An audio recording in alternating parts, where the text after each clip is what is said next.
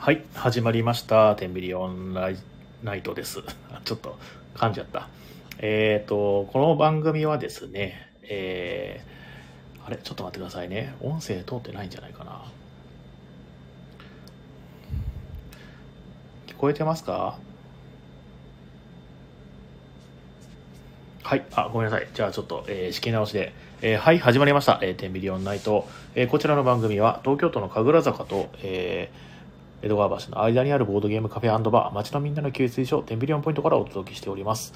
えーこちらの番組は、えーお店の、えーゲームの紹介であったり、えーゲストトーク、えー雑談とか、あとまあ、周りの美味しいご飯屋さんの情報等をですね、えーいい感じにある番組でございます。えー、Twitter、Instagram ともに、ハッシュタグ店内で感想をお待ちしております。今日ちょっとあの BGM なしでやってます。えー音声が聞こえづらいとかっていう方いらっしゃいましたら、あの、教えてください。これはあの、ちゃんと撮れてるかっていうのはね、あの、録音してる、収録してる側はちょっとよくわかってないっていうのはね、ありえますので。はい。それでは、お疲れ様です。一週間。えーと、皆さんいかがお過ごしだったでしょうか？なんかすごく久しぶりに喋る感じがします。あの、前回あの、ゲスト会だったんですよね。というのも、えーと、ツイッターのスペースの方で、えーやってた方の、えーゲスト会です。あの、スペースのその使い方はちょっとよくわかってなくて、アーカイブはちょっと残ってないんですけれども、えーこちらですね、なんかもう2週間ぶりの放送になります。なんかやっぱ BGM ないとあれですね、すごくその寂しい感じはしますけれども、どうかな？まあまあまあいいでしょう。えーと、皆さん、いかがお過ごしでしょうか？えー、今日から多分、アカデミー賞がね、発表されたということですので、あの、エブリシング・エブリエア・オール・アット・ワンスという、最近なんか結構話題のエブ、エブエブっていうね、なんか FF みたいなですね、あの、略され方する、えー映画が受賞されたとのことです。なんかあの、僕もなんか見たいなと思ってたんですけど、まだ全然見れてなくて、どうやら、あの、なんだっけな、パラ、パラドックス？まあ、複数の世界線があるマルチバースものだという話です。あ、BGM に比嘉さんの歌を後ろで流そう。嫌です。トミーさんどうもこんばんは。はい。えー、というね、えー、で、あの、他にも、あの、なんだっけな、インド映画の RRR ですね。あの、アイクさんが大好きなやつの、えー、ダンスバトル曲のナートゥナートゥが、えー、歌曲賞というのをね、受賞されてますね。あと、まあ、トップガンマーベリックの、えー、レディー・ガガが歌ってる、Hold My Hand ですね、であったり、ブラックパンサーのワカンダフォーエバー。これね、あの、ベグさんたちと一緒に、えー、バーベル会でも取り上げましたから、えー、リアーナさんが歌うですね、えー、Life Me Up というですね、のが候補になってたということです。これも、あの、音楽もすごい良かったですよね、ブラック、ブラックパンサーもね。トップガンもすごい良くてですね。いや、なんか最近、その、あのアカデミー賞を受賞するのも、この前ね、なんだっけな、えー、地下家族でしたっけ？あの、韓国の映画がね、アカデミー賞を受賞してから、だいぶその海外の作品もね、すごく注目されるようになってね、多様性がなんか出てきたなっていう感じで、これからのアカデミー賞も楽しみですね。なんかあの、最近あんまり映画見に行ってないんで、えっ、と、これを機会にですね、やっぱり、その、エブエブぐらいはちょっと見ときたいなと思ってます。皆さんなんかあの、この映画面白かったっていうのがありましたら、えーご紹介いただけると嬉しいです。最近僕が見た映画の中で、あの、まあ、そんなにないんですけど、まあ、すごく面白かったというか、感慨深かったというか、えーなのは、エニシリン島の精霊っていうのを見たんですね。あのーどこだっけな、ノルウェーとか北欧のところの、こと、まあ、すごい田舎のね、島で、おじさん二人が喧嘩するっていう謎の映画なんですけれども、まあ、あ、の、感想としてはすごい面白かったんですよ。ただ、あの、映画見てる最中、これ言ったかな？すごい、あの、よくこのテーマで、え作品にして、で、あの、商業に、あの、載せようと、まあ思ったな。な、でも結構映画ってそういうの多いんで、まあ、あんまり何も言えないんですけども、すごいそのテーマとしてはすごいなんだろうな、ニッチなというか、あんまりこれを見たいっていうふうに思わなかったりするんじゃないかっていうね、あの映画だったんですけど、結構その界隈というか映画好きの間ではすごいその評判で、面白いというふうな感じだったんで見に行ったんですけど、確かになんかね、不思議な面白さがありましたね。あの、結構僕あの、アクション映画であったりとか、あとミュージカル映画っていう、まあ要するに分かりやすいエンターテイメントが結構好きな方なんですけども、そんなイニシリン島の精霊ね、あの、本当もうさっき言った通り、あの、おじ、おじいちゃんかなもうね、男性二人がですね、おじちゃんとおじ、おじいちゃんが、ただ喧嘩するっていうだけのね、すごく不思議な映画だった。でも面白かったね。もうなんか機会があったらぜひ見てください。もうやってないのかな？劇場でね。えー、まだや、多分単館とかでやってたりするのかな？結構その、要するにミニシアター系の映画とかってやつですね。まあ、そこに言うね。はい。あ、ロビンさん、えー、今度、アライブフーンを見に行きます。あ、アライブフーンって結構前からやってませんでしたっけ？なんかあれですかね、リバイバル上映かなんかですかね。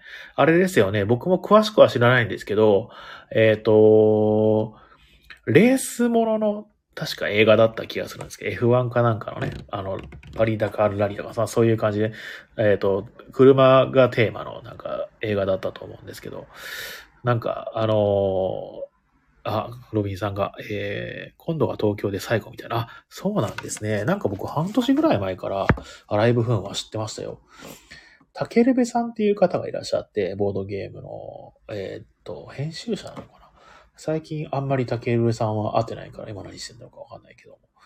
の方が、確か書評かなんかを書いてて、で、それでアライブフーンっていうのを知ってたんですけれども、見てないですね。なん、どうな、どんな映画なんだろうな。えっ、ー、とですね。まあそんな感じで。あとは映画がすごいね、あの、アカデミー賞はすごく湧いてたんで、久しぶりに映画行きたいなって。明日はちょっと用事があるんで行けないんですけどね、また火曜日、時間がある時とか、平日のお昼、何もない時とかに行きたいなと思ってます。これからちょっと楽しみな映画は、ダンジョンズドラゴンズの映画が今月末ですかね、に公開されるんで、すごい楽しみです。ダンジョンズドラゴンズはあんまり世代ではないですし、T、あの TRPG もやったことないんですけど、まあね、あの、とはいえ僕らはまあドラクエ世代ということなんで、そういう、えー、西洋ファンタジーものっていうのはすごい好きですし、ちょっとその CM とか見てる限りね、ちょっと、あれなんですよね。あのガーディアンズ・オブ・ギャラクシーになんか通ずるところがあって、あのはちゃめちゃな冒険者が、あの巨大な悪を倒していくみたいな、そんな感じの、すごく面白そうな、えー、映画ですので、ちょっと見に行こうかと思ってます。はい。あ、ロビンさん、アーケードゲームの D&D はやりませんでした。あ、アーケードゲームの D&D はめちゃくちゃやりました。シャドウオーバーザミスタラですよね。あの、すごい好きでした。あの、カプコンから出してるね。あの、ゲーセンにあったやつね。あれ面白かったですよね。あの、ベルト、ベルトスクロールアクションってやつですね。横スクロールで、えっ、ー、と、アクションしていって、敵倒したらコインを落として、そのコインを使って、あの、装備整えたりとかね。あの、いろんな、その職業のキャラクターがいて、なんか盗賊であったり、魔法使いであったり、なんか、なんだっけな、僧侶であったりね、ファイター、その戦士であったりっていうのを使ってね、あの、名前によって、あの、敵がドロップするアイテムとかが違うから、それの最適回の名前を、なんかね、あの、あもう覚えてたんだけどね、もう忘れちゃったね。あの、ずっと覚えてて、あの、それでずっとやってました。懐かしい、懐かしい。なんかあれですよね、なんだっけな、あの、名前で、その、アイテムのドロップテーブルが変わるんですよね。で、あの、僧侶が、あの、全体攻撃で、光ピカピカってやると、アンデッドがね、あの、ターンアンデッドって言って、アンデッドを全員、全部全滅させるっていう技があるんですけど、あれの時になんかね、我にかごーって言うんですけど、どうか、どう聞いても我にかごーんってしか聞こえなくて、友達とずっと言ってましたね。懐かしいですね。ダンジョンズドラゴンズね。あれで特に知ったかな。前から知ってはいたんですけど、その D&D 時代は。で、なんか、僕らよりちょっと上の世代の、あの、人がやってるっていうイメージですね。あの、田舎だったんで TRPG っていうやる路上がなくてっていうか環境がなくて、憧れだけが先行して、友達となんか、こうなんじゃないかっていう、あの、ルールブックもそうか、その頃、中学生ぐらい頃かな、お金もなかったから、そういう買うこともできなかったから、想像でやってたりとかはしてました。でもちゃんとした、あの、TRPG はやったことないんで、一回試しにやってみたいなと思っています。で、TRPG といえば、あれなんですよね。あの、神楽坂の方に、えっ、と、モノドラコさんっていうですね、TRPG 専門のカフェみたいなのがあって、そことかね、結構ちゃんとそのイベントとかもやってたりするし、初心者会とかもしあったら行ってみたいなーなんて思ってたりします。ね。お、ロビンさんから、えーと、呪いの剣とかあった。ああ、ありましたね。ありましたね。なんか、剣振ってるとダメージ受けるやつでしたっけ ?50 回振ると呪いが解けて最強の剣に。懐かしい。TRPG やりたいですよね。ね今度ちょっと一緒に行きません？みんなで。モノドラゴンさん。ねなんかでもそれは知ってる人に教えてもらいながらね、あの、行きたいですね。あの、ボードゲームカフェみたいにインストとかしてくれるのかしら？なんかあの、TRPG って、あの、GM っていう、要するにその、えー司会進行の人が必要なんで、やっぱ、やっぱその辺がちょっとあれですね、あの、ハードルが高いというか、ですよね。その技術、ちゃんと知ってる人はいないとゲームが進まないとかね、あったりするんで、いつかはやってみたいですよね。はい。では、今日の、えっ、と、お品書きです。あ、なんか BGM ないから、なんかすごい不思議な感じ。でもやっぱりその BGM 入れ、まあどうなんだろうな。BGM 入れてるとなんか声が聞こえ聞こえにくかったりとか、あの、なやたらその、その BGM のパートで高いパートがあったりとかして、なんか、あの、ノイズだなっていう感じがあったんで、入れずにやってみてるんですけど、なんかやっぱりそのですね、なんとなく、その、寂しさみたいなのがありますね。一人で喋ってるから特に。はい。で、えー今日のお品書き、すいません。えーとですね、美味しいご飯屋さん情報と、えー、今週の、あ、今週じゃないな、新入荷、最近入荷したボードゲームのお話と、えー最近遊んで面白かったゲームのお話と、あとお店のお知らせと、えー今日はもっきちゃんいんのかな？あ、いりますね、いますね。なので、クイズもやります。いや、久しぶりにね、なんか先々週は本当自己回でどうしようかと思って本当に苦しかったです。多分、あの、もぎさんはもうこの構想を聞くことないから、もう言うんですけど、マジでもうやめてほしかった。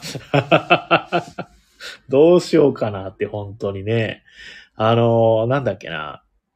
あの、初めて、あの、放送したアーカイブの音声編集をしました。まあ言ってもそのちょっと切っただけなんですけど、あの、不適切、不適切な発言とかがあったから、ちょっと切って、もうめんどくさいことさせるなって思いながら。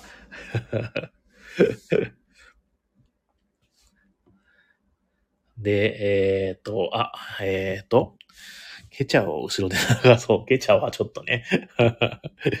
えー、もぎさんは悪くない。お酒が悪いと。まあ確かにそうあってほしい。ただね、お酒に負ける大人もあんまり良くないんですけどね。えー、もぎちゃんが、えー、なんで連れてきちゃったのって思いました。ほんとね。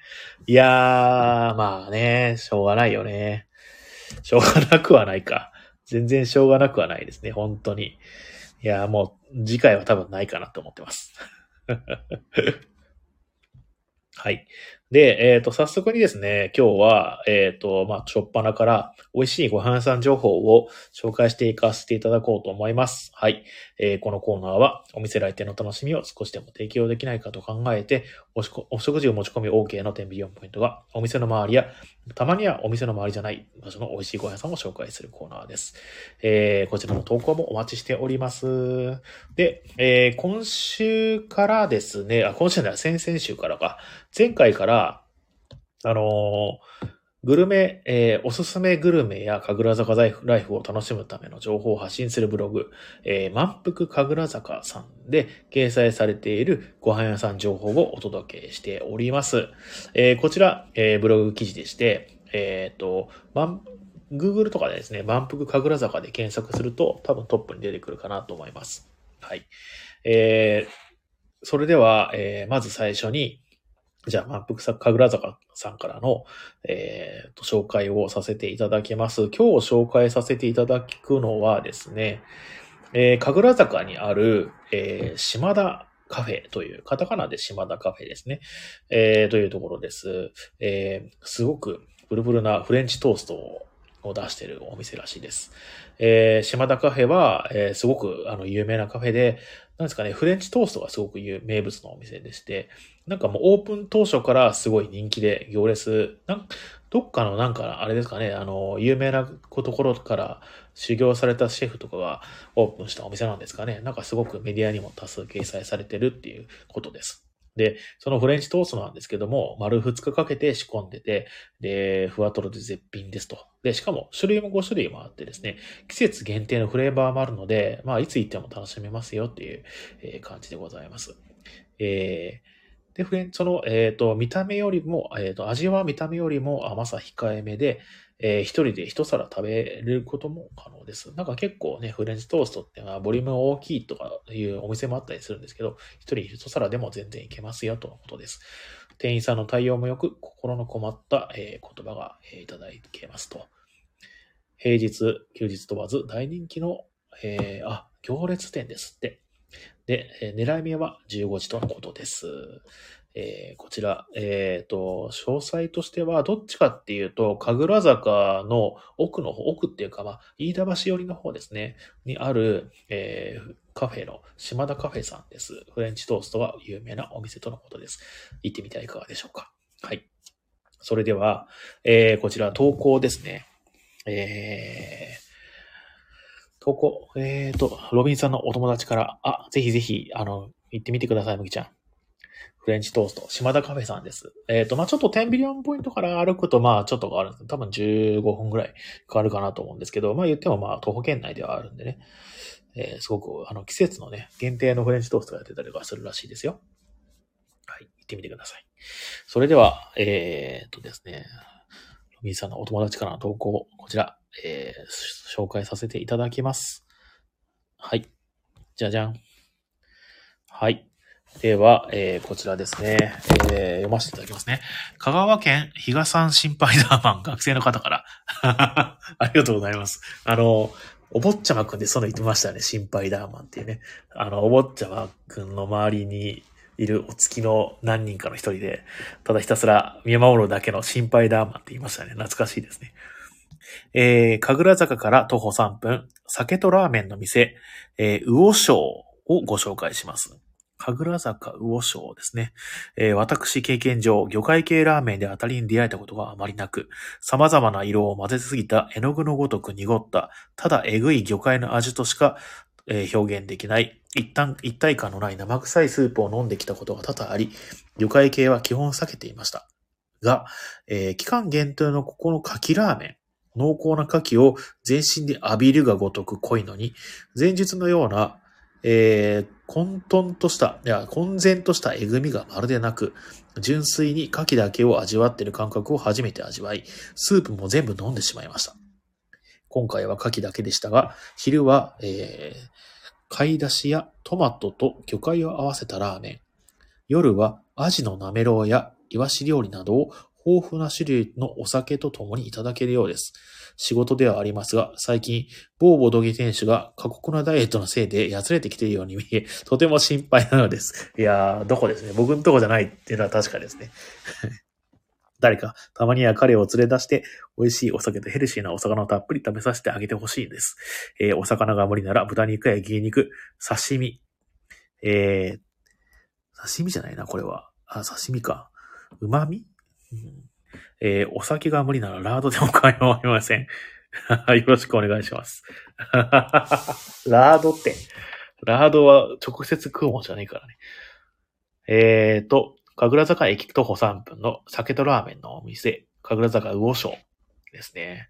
ラーメン屋さんなんですね。あ、今日僕、あの、ダイエット、まあ、なんとか、痩せたらいいなダイエットしてるんですけど、あの、ちょっと、月1回ぐらいしかやらないんで許してほしいんですけど、今日、あの、ラーメン食べちゃいました。お昼、ラーメン食べてしまいました。はい。でもいいですね。こう、魚介の、その、ラーメンってね、確かに、この言ってる通り、確かに、なんだろうな、生臭い感じのスープっていうのがすごく多かったりするじゃないですか。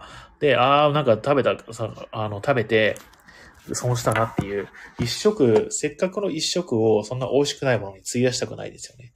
で、損したなっていう気分になると思うんですけど、そういう、そういうの意味では、えー、牡蠣のラーメンですか？珍しい。牡蠣な僕牡蠣そんなに好きじゃないんですよね。まあ嫌いでもなくて食べれる程度なんですけど、好んで食べようって思わない感じかな。でもちょっとね、面白いですね。えー、買い出しとかトマトと魚介を合わせたラーメンですね。普段僕だったら自分だったら絶対選ばないタイプのラーメン屋さんです。こうやっておすすめしていただくとちょっと行こうかなってなってね、いいですよね。あとですね、ちょっと余談なんですけど、えー、水道橋と、えー、神保町の間に、えー、美味しいラーメン屋さんがありまして、ちょっと思い出したんですけど、えー、水道橋、えー、っとね、えー、どこだっけな。名前が、あった、エビ丸ラーメンっていうね、ラーメン屋さんがあるんですよ。これ多分、おす、のびさんとかにももうお教えしたんじゃないかな。エビ丸ラーメン。ああ、もう知ってますね、やっぱり。エビ丸ラーメン。あそこ、すごく美味しかったです。あの、魚介系のそのラーメン、僕も好きじゃなくて、そんなに。もうね、全然、あの、期待とかしてなかったんですけど、すごく美味しかったです。オマールエビ専門のラーメン店っていうね。なんかもともとフレンチやってた人がね、やったらしくて、すごくおすすめですので、あの、ロビンさん以外の方で、もし初めて聞いたっていう方、一回試されたと思って言ってください。すごく美味しいラーメン屋さんです。えー、高いから行ったことなかった。あ、そうなんですね。高いから行ったことなかったんですね。そんなにめちゃくちゃ高かったっけ？あんまりちょっと覚えてないんだけど、高かったか。ぜひぜひ行ってみてください。これもね、なんだろうな。ラーメンというよりかは、なんかフレンチ食べてる感じになりますね。すごく美味しいです。はい。えー、こんな感じですかね。はい。では、えっ、ー、と、さ、次のコーナーは、えー、最近買って面白かった、まあ最近遊んで面白かったゲームですかね。まあ、遊んで面白かったというか、あれなんですよ。あのー、まあ遊んで面白かったイコール買って面白かった、あ、買ったゲームになるんで、えー、っと、どれかな？ちょっと待ってくださいね。カンペがなくなった。あったあった。はい。はいはいはいはいはい。えー、最近ですね、お店に入れ、遊んで楽しかったからお店に入れたゲームが、えー、二つありまして、一つは、あの、レイズというゲームです。レイズって何かっていうと、あの、ポーカーで、あの、ポーカーって、そう、掛け金をどんどん、その、競り上げていって、最後に残った人、二人かな？同士で、あ、何人かか。そうそう。な、最後に残った人同士で、その手手役の強さを競い合うっていう、あのゲームなんですけども、その自分のその役がすごい良かったら、もう強気にですね、掛け金をどんどん上げていくことで、えー、対戦相手をちょっとビビらせて、そのレースから、えー、下ろすっていうことをやるっていうのはまあまあ、あるんですね。で、えー、掛け金上げることをレイズっていうんですけども、あそれが多分テーマになってるんでしょうね。とはいえ、ポーカーをやるわけじゃなくて、なんだろうな、数字のカード、数字のついたカードを出していて、自分の、ななんだろう、スゴロクみたいなコマ、えっ、ー、と、トラックをですね、進めていって、えっ、ー、と、お互い全員6枚カードがある中で、どんだけ進めるかっていうのを競い合うっていうゲームなんですけれども、あんまりその、なんだろうな、カード枚数も、えー、上限決まってまして、持てるカード枚数ですね、えー、自分の専用の山札があって、そこからどんどん出していくんですけど、ゲームが多分10ラウンドぐらいかな、ある中で、カードをまあまあ使いすぎるとですね、最後後半になってくると残ってるカードがないから、あの、勝負ができないっていう。えー、ゲームご案内するときに、あの、ど、どのタイミングでアクセルを踏んで、あの、勝負に出るかっていうのは楽しいゲームっていうことを、説明してたりするんですけど、えー、そういう、まあ、わかりやすい駆け引きのある、えー、まあ、なんだろうな、チキンレースみたいな感じのゲームでございます。こちら、すごくおすすめ。で、5人まで遊べて、2人から5人まで遊べて、2人かな ?3 人かな ?5 人まで遊べて、で、えー、時間も、まあ、40分ぐらい、まあ、ミドルクラスのボリュームのえー、ゲームです。すごくおすすめ。ルール説明もできますので、ぜひお試しください。で、次は、えっ、ー、とね、セレンゲティというですね、カードゲームなんですけど、これ結構昔からあるゲームで、えっ、ー、と、いろんなね、形になって、リメイクっていうかね、あの、ローカライズというか、まあ、いろんな、えー、あの、なんだっけな、ジェリーカフェさんのジェリージェリーゲームズ、ゲーム部門ジェリージェリーゲームズが、あの、テンプラリっていう名前で、えー、出してますね。まあ、セレンゲティ、正確にはセレンゲティじゃなくて、セレンゲティの一個前の班の、なんだっけな、ゴンだっけですね。ちょっと待って。ドンだ。ドンっていう、えー、オリジナルのゲームがあるんですけど、その多分ルールだと思うんですね。テンプラリーはね。えっ、ー、と、まあ、どういうゲームかっていうと、あの、骨董品をですね、えー、オークションで競り合って、で、その集めたオークションの骨董品のコレクションで点数を競い合うっていうゲームなんですね。で、あの、骨董品にはナンバーが書いてあって、1から6かな ?1 から9かな？えー、あ、0から9だのナンバーが書いてあって、で、あの、オークション、その、1枚出ました、そのカードを競り落とすって言って、落としたら自分の目の前にどんどん並んでいくんですけど、その、えー、つい、競り、競り勝ったカードについてる数字は、呪いがついていて、その数字をコールすることができないんですよね。例えば、4のカードを持ってる時にオークション始まりました。最初の人は1です。次の人は3でコールしたら、僕はじゃあ4でコールしようかなと思ったら、目の前に4のカードがあるから、まあ4でコール全数に、まあ5とか6ぐらいで、要するに4を飛ばしてコールしないといけないっていう呪いがついちゃう。どんどんどんどんですね、カードを集めていくと、そのコールできる数字が少なくなって、その大変になってくるんですけれども、えー、同時にいい、いい呪い、まあ呪いっていうのかな、もうあってですね、あの、例えば、6のカードがオークションで落とされるとするじゃないですか。で、その時に、えっ、ー、と、6のカードを一番多く持っ、あ、違うな、持ってる人が、6のカードを持ってる人は、そのオークションで支払われた掛け金を全部もらうことができる。全部じゃないかな。えっ、ー、と、分、分配ができるんですね。要するにもらうことができるんですよね。その枚数にもよるんですけれども、一人しか持ってなかったら全部自分でもらうんですけどね。っていう、なんか、不思議な感覚のオークションゲームで、これもまあ、ワンゲーム15分からあま20分から30分くらいかな。で、サクッとできる、あの、小箱のカードゲームですごく、えー、いいゲームですので、いつか欲しいなって思ってたんですけど、ちょうどレーズ買うお店で、そこ、そのセレンゲティも売ってて、で、一緒に買ってですね、あの、お店の方に入荷しています。あの、とてもおすすめのゲームですので、ぜひ遊んでみてください。はい。あと、えっ、ー、と、最近買ったゲームではないんですけど、昔から買ってたゲームなんですけど、えー、おすすめのゲームというか、あの、こういうゲー、渋いゲーム、またルール説明したいなっていうのがですね、一個ありまして、あの、九州の方に、え、あるボードゲーム屋さんで、あの、ゲームフィールドさんっていう結構昔からある、えー、メーカーさんなんですけれども、が出している、日本語版を出している、えー、ハンザという名前のゲームです。えっ、ー、と、これどういうゲームかというとですね、まあ、商人になって、船をどんどん走らせていってですね、いろんな街でですね、商人、あの、品物売ったり、品物買あその、仕入れたり、あとあの、街ごとに、えっ、ー、と、販売所っていう、要するに自分との建物みたいなのに建てたりとかするっていう系のゲームで、なんか話聞いてる限りはすごくそのなんだろうな、えー、まあ、2時間とかかかりそうな重ゲーみたいな雰囲気はするんですけど、結構そのルール自体はすごくシンプルで、ただまあゲームの内容としてはだいたい1時間から1時間半ぐらいかかるかな。で、えっ、ー、と、やることがとても、えー、わかりやすいんですよ。えっ、ー、と、品物を買うか、品物を売るか、建物を建てるかのどれかしかやらないんですよね。基本ね。で、えっ、ー、と、その縛りもまあうまいことあって、まあ詳しくはちょっと長くなるんで説明しないんですけども、えー、まあ、えっ、ー、と、濃厚なですね、まあ要するに、ユーロゲームってやつですかね、俗に言うね。えー、まあ、クラシックなスタイルの、えー、ボードゲームが1時間半ぐらいで楽しめるっていう、なんだろうな、最近そのゲーム始めて面白いから他のやつなんかないかなっていう人とかに、とてもおすすめのハンザっていうゲームがあります。こちら、あの、ぜひ僕、僕が今ただただインストしたいだけなんですけれども、えー、ゲームとしてもすごくね、よくできてるゲームで、えー、面白いので、遊んだことがない人はですね、ぜひ一回遊んでみてはいかがでしょうか。ルール説明もさせていただきます。はい、こんな感じかな。はい。で、あとはですね、あの、まあ、買ったゲームで、まだ届いてないゲームっていうのが、まあ、ありまして、まあ、皆さん、ボードゲームしてる人だったら結構皆さんですね、あの、あるとは思うんですけども、俗に言うキックってやつですね。あの、クラウドファンディングで買ったやつ。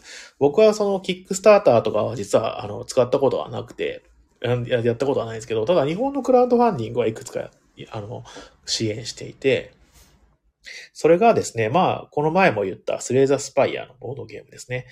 これは2024年の1月ぐらいの発売です。えっ、ー、と、有名なデジタルゲームの、えー、ボードゲーム版というやつですね。えっ、ー、と、あともう二つは、えー、マーベルゾンビーズというですね、えー、ゾンビサイドっていうアメリカの、まあ、ゲームがあるわけですよ。あの、要するに、ゾンビですね。ゾンビ映画のお決まりのシチュエーションで、あの、生存者となってですね、あの、ゾンビから逃げて生還しようっていう、えー、ゲームがあって、それを、えー、マーベル版ですね。確かマーベル版の方も、もともと原作の、えー、コミックスで、そのマーベルヒーローたちがゾンビになってしまうっていうコミックスがあるんですけど、まあ、それのスピンオフみたいな感じですかね。その、ゾンビサイドとえっ、ー、と、マーベルゾンビーズっていうののスピンオフのゲーボードゲーム版が出てる。で、これ、これがですね、えっ、ー、と、もうこれ今年の、まだと言っても先なんですけど、6月の以降ということですごく楽しみです。えー、また積みゲーが増えるような気がするんですけどね、ぜひね、こういうマーベル、えー、ゲーム会っていうのをちょっと開催したいなと思ってますので、えー、マーベル大好きな人たちはね、来ていただくと嬉しいです。ああ、でもそのためにはあれですね。宝石のきらめきのマーベル版もちょっと欲しいですね。あの、有名なゲームの宝石のきらめきっていうのがあるんですけど、で、まあ、えっ、ー、と、いくつか、いくつかっていうか、まあ、二つか一つぐらいかな。えっ、ー、と、まあ、マーベル版があるんですよ。で、えっ、ー、と、今、その、宝石のきらめきでっていうのは、そのオリジナルの宝石のきらめきと、えー、デュエルという二人用に特化したやつと、そのマーベル版ですね。僕の知ってる限りはその3つしか出てないんですけれども、どうやら、その、結構まあ、その、キャラクターものの、あの、改変されたゲームって、まあ、その IP がすごい強いので、結構適当に作られてることとかはあったりするんですけれども、えっ、ー、と、その、マーベル、あ、マーベル版の、えっ、ー、と、宝石のきらめきは、よくできてると。僕も2回くらい遊んだことがあって、まあ確かにね、バランスがすごく調整されていて、あの、すごく面白かった。で、あの、ぜひちょっと手に入れたいなと思ってるんですけど、それはまだお店にはないですね。結構持ってる人は多いんですけどね。はい。と、それと、あとですね、もう一個最後はですね、あの、これはもう多分お店には、あの、残念ながら置かないと思います。えー、ネタバレあれ系の、要するに、えっ、ー、と、一回遊んでしまうともうできないよっていうタイプのゲームですので、えー、これはリゴレさんという横浜の中華街にあるボードゲームカフェさんが、え、翻訳して、ローカライズして、えー、販売する予定の、えー、スリーピングゴッズという、えー、ゲームでございます。こちら、えー、5月の中旬から下旬ってもう一番近いですね。えー、出るとのことですね。えっ、ー、と、なんだろうな、えっ、ー、と、ざっくり説明すると、なんか謎の島かどっかに飛ばされちゃって帰るために、えー、マンティコアだっけマンティコア号かあれは船の名前か。帰るために、えー、いろんなところにトーテム、トーテムポールかな、トーテムっていう心臓を、神様の像を探し集めるみたいなゲームだったと思います。で、何が面白そうかって、あの、ゲームブックみたいならしいんですよ。あの、キャラクターの選択によってストーリーがどんどん変わっていって、で、まあ、マルチエンディングなのかな多分いろんなその、あの、エンドのそのストーリーがあって、で、その、キャラクターの、えっ、ー、と、ごとに多分目的感はあったりして、えー、それを何度でも楽しめるみたいな、え感じのゲームだと思います。あの、それね、すごく面白そうだったんで、えー、あの、クラウドファンディング支援しました。楽しみです、今からね。はい。で、えっ、ー、と、ゲームの話はこの辺にしといて、あとはお店のお知らせと、えー、ちょっとクイズやって今日は終わりにしようと思います。というのも、早く帰って僕あの、ゼルダの伝説をやりたくてですね、最近ですね、やってるんですよ、ゼルダの伝説。ブレス・オブ・ザ・ワイルドを。あの、今度5月にね、新しいやつ出るんですよね。なんで、ちょっと復習のためにやりたいなと思って、最近始めてたら、いやーやっぱり記憶が全然なくて、あの、新鮮に初めてやったかのように楽しめてます。なので、やっぱりその、ところどころですね、大きなイベントとかは覚えてるんで、ああ、そういえばこういう人いたなとか、あとまあ、なんだっけな、なん序盤に出てくる強敵の倒し方をね、覚えてて、それやったりとかして、すごく楽しいです。はい。ではでは、えー、っと、えー、お店のお知らせです。3月も中旬ですね。あっという間ですね。もう14日？あっという間じゃ。明日確定申告、明日までなんで皆さん気をつけてください。僕も確定申告できてます。いやー、気が楽。とても気が楽です。はい。で、えっ、と、そうですね。今月のお話は、あ、今、あ、今月か。今月でしょうか。あ今月はね。今週ですね、あ、あさって、まあ水曜日ですね。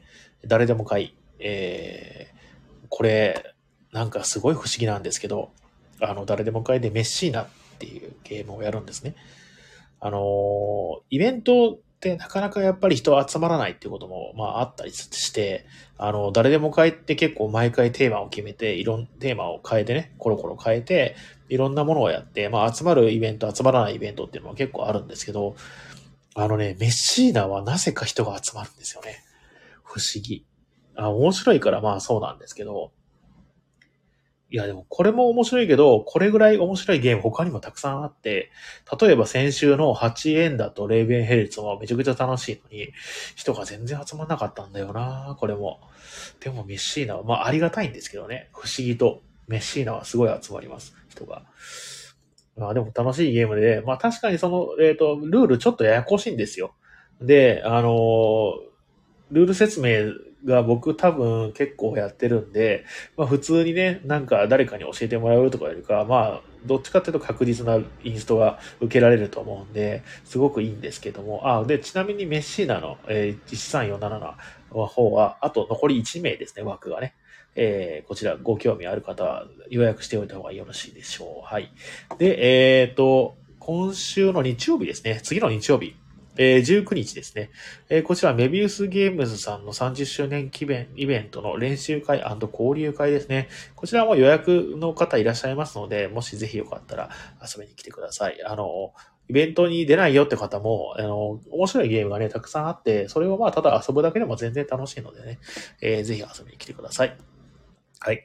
それと、えっ、と、火曜日ですね。火曜日は、えーその、僕、メビウスゲームさんの30周年イベントに、えっ、と、プレイヤーとして参加するため、私、えー不在でございます。で、えー火曜日の春分の日ですね。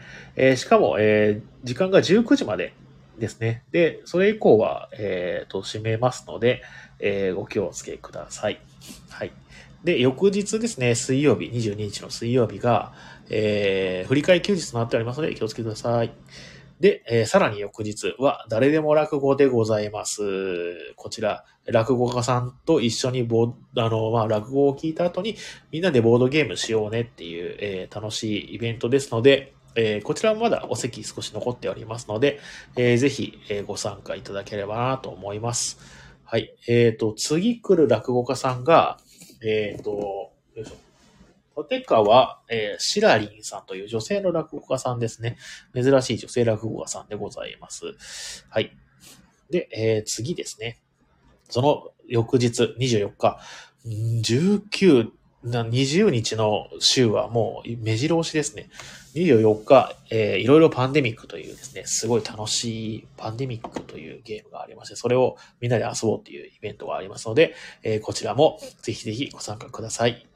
えーこの前ですね、まあ久しぶりにまた、あの、パンデミックのルール説明してすごい楽しかった。まあ僕なんか、ルール説明して楽しいっていうのはね、最近、最近というかまあボードゲームカフェのスタッフやっててよくあるんですけど、あと、あの、ついでになんか、パンデミックスター・ウォーズも、あの、説明して、やっぱりこれもね、いいゲームだなってね、改めて思いました。遊んでないんだけど。はい。では次。あ、でもパンデミックスター・ウォーズ自体は一回は遊びましたけど、その、その時にルール説明して、えー面白いなって思いました。で、次の、えー週ですね、29日、えー誰でも買いの、えークランクインスペースというですね、えーのをやりますので、ぜひ遊びにください。えーデッキ構築系のダンジョン探索ゲーム、クランクというゲームがありまして、それの SF 版の、えーやつです。ルールがすごくですね、あのーブラッシュアップされてまして、普通のクランクよりね、全然、あの、僕は好きです。はい。楽しいです。ぜひぜひ。これ最近出たゲームですのでね、あのー一回試してみてはいかがでしょうか。はい。えー、こんなもんかな。いやー、早いですね。もう、もう4月来ちゃう。あっという間だな、ほんと。えー、4月、4月。で、5月が来てね、あの、ゴールデンウィーク来ちゃってね。いやー、あっという間ですね、1年もね、本当に。はい。では、えー、お店のお知らせも終わったので、えー、楽しいクイズコーナーでも行きましょうかね。えー、とですね、こちら。そしたら、久しぶりにこれを、これをね、早押しピンポンでやっていきます。じゃあ、参加、参加型の楽しいクイズコーナーですよ。はい。うーんと、今日は、あれですね、えっ、ー、と、ボケ担当しかいないので 後方に答えが返ってくるでしょうか。はい。では、問題です。えー、主に新潟県に伝わる文化で、唐辛子の味をまろやかにしたり、朝織物や竹細工を漂白したりするために、晴れた日に雪の上に並べることを何と言うでしょう？えー、主に新潟県に伝わる文化で、かんずり、かんずり、あー、残念、違う。かんずりではないです。どれでしょうか。えー、主に新潟県に伝わる文化で、えー、唐辛子の味をまろやかにしたり、朝織物や竹細工を漂白したりするために、晴れた日に雪の上に並べることを、なんて言うでしょうか。えー、正解は、えー、雪さらしですね。これ、寒ざらしとも言います。はい。では、次の問題いきましょう。唐辛子を雪に埋めたやつは缶ずりですか？ああ、そうなんですね。知らなかった。へえ。まろやかになるんですね、唐辛子の味がね。では、えー、どうしようかな。じゃあ、次の問題いこうかしらね。はい。はい。では、次の問題です。えー、平成ジャンプ、あ、これちょっと待って、平成ジャンプはみんな知らないな。あ、わかった。デビュー曲、愛は死んでもから2021年で50周年を迎えるにあたり、特別企画シングル、明日は生きる愛の歌、スラッシュ私歌を発売した女性歌手といえば誰でしょうか えー、これね、えー、デビュー曲、愛は死んでもから2021年50周年を迎える。これ知らないでしょうね、みんなね。はい、残念。ごめんなさい。知らないやつ渡っちゃった。えー、渋谷のり子。あー、違います。小林幸子も違います。残念。えー、正解は、八代秋でございました。すいませんね。本当に。では次の問題いきます。えー、アルファベット2文字で EW と略される農家や漁師、食品製造業、スーパー、コンビニなど日常生活を維持するために必要不可欠な職業についている労働者を何と言うでしょうかこれは結構知ってるんじゃないですかエロいではしい。ああ、残念。惜しいですね。いやー、知ってるんじゃないですか ?EW。アルファベット2文字で EW と略される農家や漁師、食品製造業、スーパー、コンビニなど、日常生活を維持するために必要不可欠な職業についてる労働者は何というでしょう。えー、残念。正解者現れず、正解はエッセンシャルワーカーでございました。はい。では、次の問題です。なんか今日、あれだな、喋りづらいな。鼻が詰まってるっていうのもあるのかな。では、えー、OL のカオルさんの家にいきなり住み着いたのはリラックマですが、OL の沙織さんの家にいきなり平安時代から現れて住み着いた千葉雄大が演ずる貴族といえば誰でしょうか？なんだこれ？はい、NHK ドラマなんだ。おじゃる丸。あー、残念。いや正解者いないですね。光源氏。あ、正解です。すごい。よく知ってましたね。へ えじゃない。自分で答えてるでしょ。えー、NHK ドラマ、いいね、光源氏くんのストーリーらしいです。初めて知った。いや、知ってた。知らなかったんだ。平安時代だから？光源氏。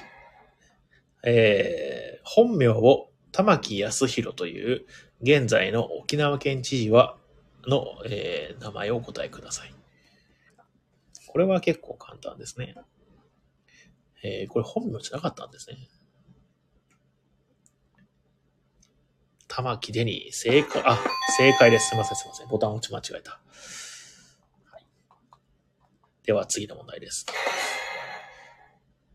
えー、元女優、堀北真希の妹であるモデルは、七海ですが、歌手、工藤静香の長女であるモデルといえば、誰でしょうか？芸名かなんかなんですかね？玉木デニーってね。それでちゃん、ちゃんとその登録されて、市長もやってるっていうことは、芸名でもいいんだね。工藤祐樹。あー、違います。雪ね。懐かしい。工藤兄弟。あー、違います。えー、正解は、えー、ここみです。木村ここみですね。木村拓哉の娘さんですね。はい。では次の問題です。えー、っと、どうしようかな。はい。えー、と、53歳で現役の三浦和義といえばサッカー選手ですが、50歳で現役の花風大作といえばどんなスポーツでしょうか？えー、初めて知った。花風大作はどんなスポーツ選手でしょうか？カタン。うーん、違う。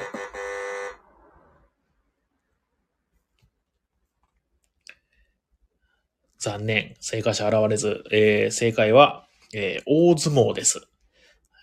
えー、昭和、平成、令和で本場所の相撲を取った唯一の力士であるとのことです。初めて知りましたね。えー、花、花作、花風大作さん。50歳で現役らしいですよ。相撲で。では、次の問題です。えー、関西初のジャニーズグループで、リトル関西は5人組。A グループは6人組ですが、なにわ男子は何人組でしょうか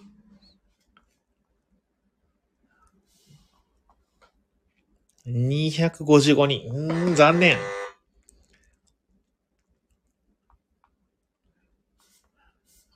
556人。うん、残念、残念。えー、727人ではないですね。えー、正解は、えー、7人組でございました。いやー、なるほどね。芸能全然わかんないですね。はい、では、えー、最後、行きましょう。はい、問題です。えー、ザ・ドリフターズの最年少メンバーとして国民的な人気を誇り、コントでは、ひとみばあさん、変なおじさん、バカ殿などのキャラクターで一世を風靡したコメディアンといえば誰でしょうか？これはね、サービス問題です。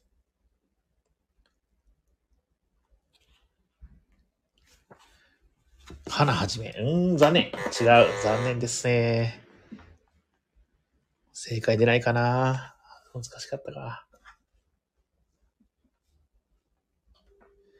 正解は志村けんでした。はい。あと最後もう一問ぐらいいこうかな。けんちゃんラーメン。そうですね。ずっと新発売のに。あれ、みんな知ってるよね。僕ぐらいの年だとみんな知ってるよね。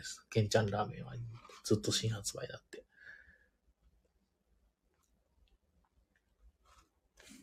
はい。では、次の問題です。もう売ってないんじゃないですかね、ケンちゃんラーメン。見たことないですね、最近。えーと、次の問題いきます。えー、幕末に起こった生麦事件で、薩摩藩士が切りつけたリチャードソンはどこの国の人でしょうか？ありますね、生麦事件ね。イギリス、正解です。ありがとうございます。エゲレス。確かにエゲレスですね。はい。じゃあ今日はこの辺にしときましょうか。もうね、僕もちょっと眠たくなってきたし、帰ってゲームをやんなきゃいけないし、今日もどうもありがとうございました。はい、ではでは。平和だったね。平和な回でしたね。でも平和だけど、まあなんだろうな。まあいいか。あの、まあ、あもっとブラッシュアップしたいなとは、あの、常々思っております。ちゃんとラジオみたいにね。なんか単なるその、なんだっけな、雑談みたいになってるから、どうしようかななんてね、ずっと思ってるんですよね、ラジオね。今度ラジオ行きたい。いいっすよ。ロビン3回やりましょうか。何話します？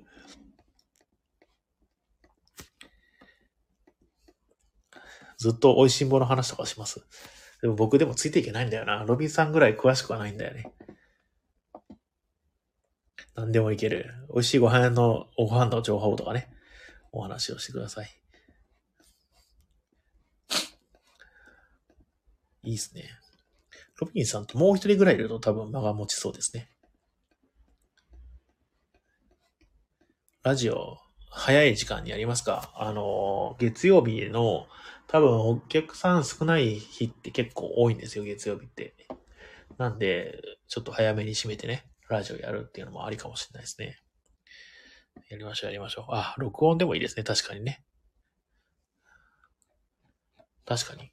あの、これライブじゃなくて録音もね、できるようになってるんで、録音でもいいかもしれないですね。あ、あとそうだ、大切なことを忘れてました。えー、ごめんなさい。えー、終わる前に一個だけ、えっ、ー、と、レターをくれた方がいまして、あの、金さんっていう、あの、結構、あの、ラジオ、あ、なんだっけな、ボードゲーム系、えー、ポッドキャスト、ラジオっていうのを、すごく精力的に聞かれてる方で、その方がね、たまにコメントくれるんです。コメントというか、まあ、レターくれるんですよ。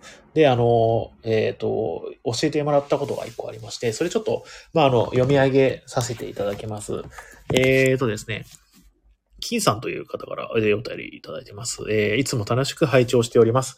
さて、昨年11月よりスタンド FM がポッドキャストに公開できるようになっていることを知りました。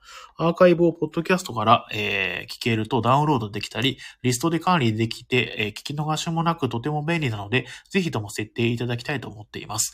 何より配信先が増えることで、新規ユーザーの獲得にもつながると思います。えー、特に、えー、Apple Podcast、えー、コンテンコンタクトかなえー、がおすすめです。iPhone ユーザーはもちろん Android ユーザーも、えー、キャストボックスなど Apple Podcast に配信されている番組を聞けるアプリがあり、そちらで聞けるようになると思います。すでに登録済みでしたら申し訳ございませんというふうにね、レターいただいておりまして、えっ、ー、と、こちらありがとうございます。あの、早速なんですけど、僕はあの、ちょっと登録してみました。多分、もう、いけると思うんです。なんかあの、聞けなかったりとか、あまだ、あの、ダメだったら、ぜひ教えていただけると嬉しいです。というのも僕あの、ポッドキャストのことがよくわかってなくて、一回それを登録しようといろいろ調べてみたんですよ。